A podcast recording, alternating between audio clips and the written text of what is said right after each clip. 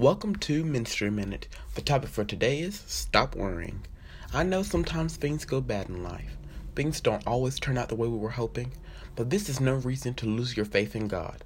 Trust God in the midst of what you're going through. No matter what it is, God can bring you through. Don't let Satan make you worry about what may be going on around you. Trust God enough to know that He will never leave you or forsake you. Trust God enough to know that He has it all taken care of. There's no need to have sleepless nights because you're worrying. There's no need to be stressing yourself out. God has it all under control. He will never put more on you than you can bear.